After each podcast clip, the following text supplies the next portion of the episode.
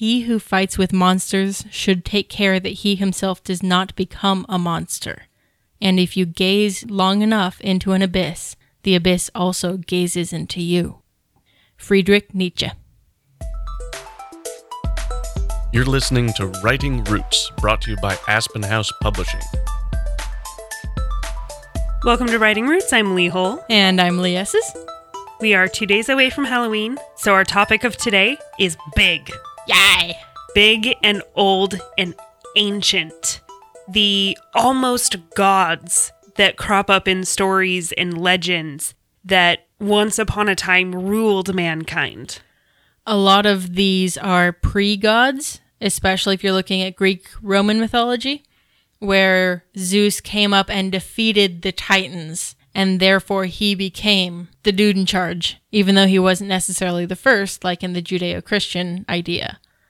So let's get into some examples. Of course, one of the first things you'll think about are, like Lee said, the Titans, the gods before the gods. A lot of these types of creatures are more primal in a way. They aren't as sophisticated as the gods, they aren't as moral. They're more animalistic in a lot of ways. I would call them more feral.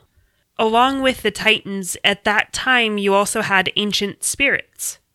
You have dryads, nymphs in that category. If you go to more the Arabian area, those legends are the genies and the jinn. A lot of the earth elementals fall into this category of the ancient spirits. Those beings connected with the elements water, earth, air, because those things are seen as the base. The most ancient things that we humans can see are connected to the world itself. And oftentimes, humans are more kind of collateral damage when these types of spirits are warring. So, in where we're broadcasting from, Northern California, we just had another terrible fire in the area and it took place very close to another fire that happened two years ago. It would be easy to believe there is a fire spirit in that region of this area that is upset at the earth spirit because it keeps burning down the forest in the same spot over and over again. You also have more modern creations, such as Cthulhu. H.P. Lovecraft's Cthulhu mythos is a perfect example of this kind of being in his books, in his stories, those creatures were the occupants of Earth before humankind existed. And they've been lying in wait just beyond our dimension or deep in the depths of the sea to come back and reclaim the Earth and enslave humankind. There's a Native American tribe that I've taken an interest in that's in our area. Their creation story is that one of the gods created this whole area and then went and hid under a rock and he'll come back later, kind of thing. So, a lot of these types of monsters verge on gods, but they're laying in wait. Don't annoy them. Do not stare into that abyss or it will stare back into you.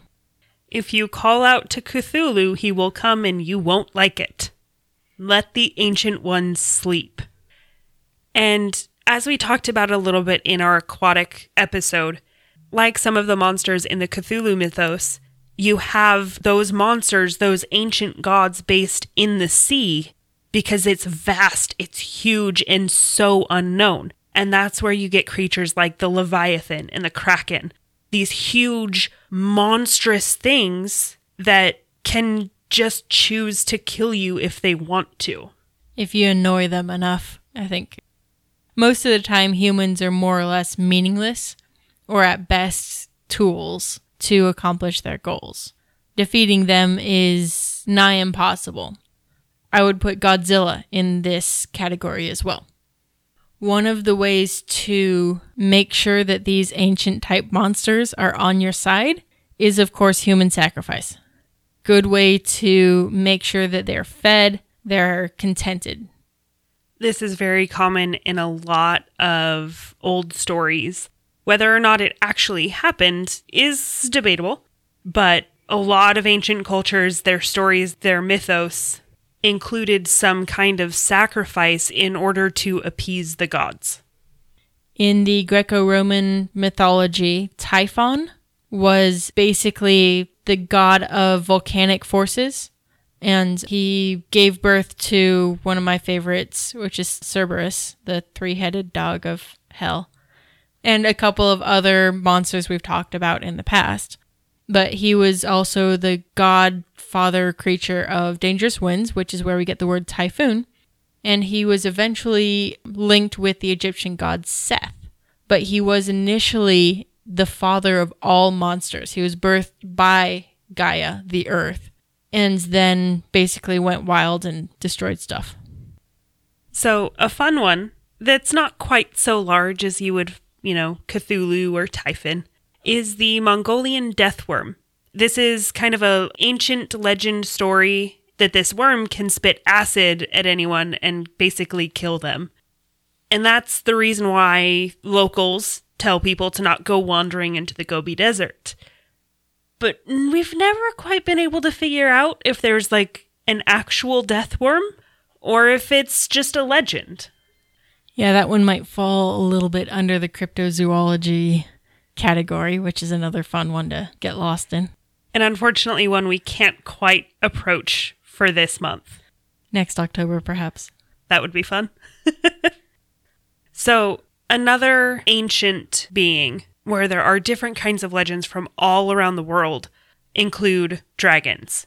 And it's really interesting to see the difference between the Eastern dragons and the Western dragons.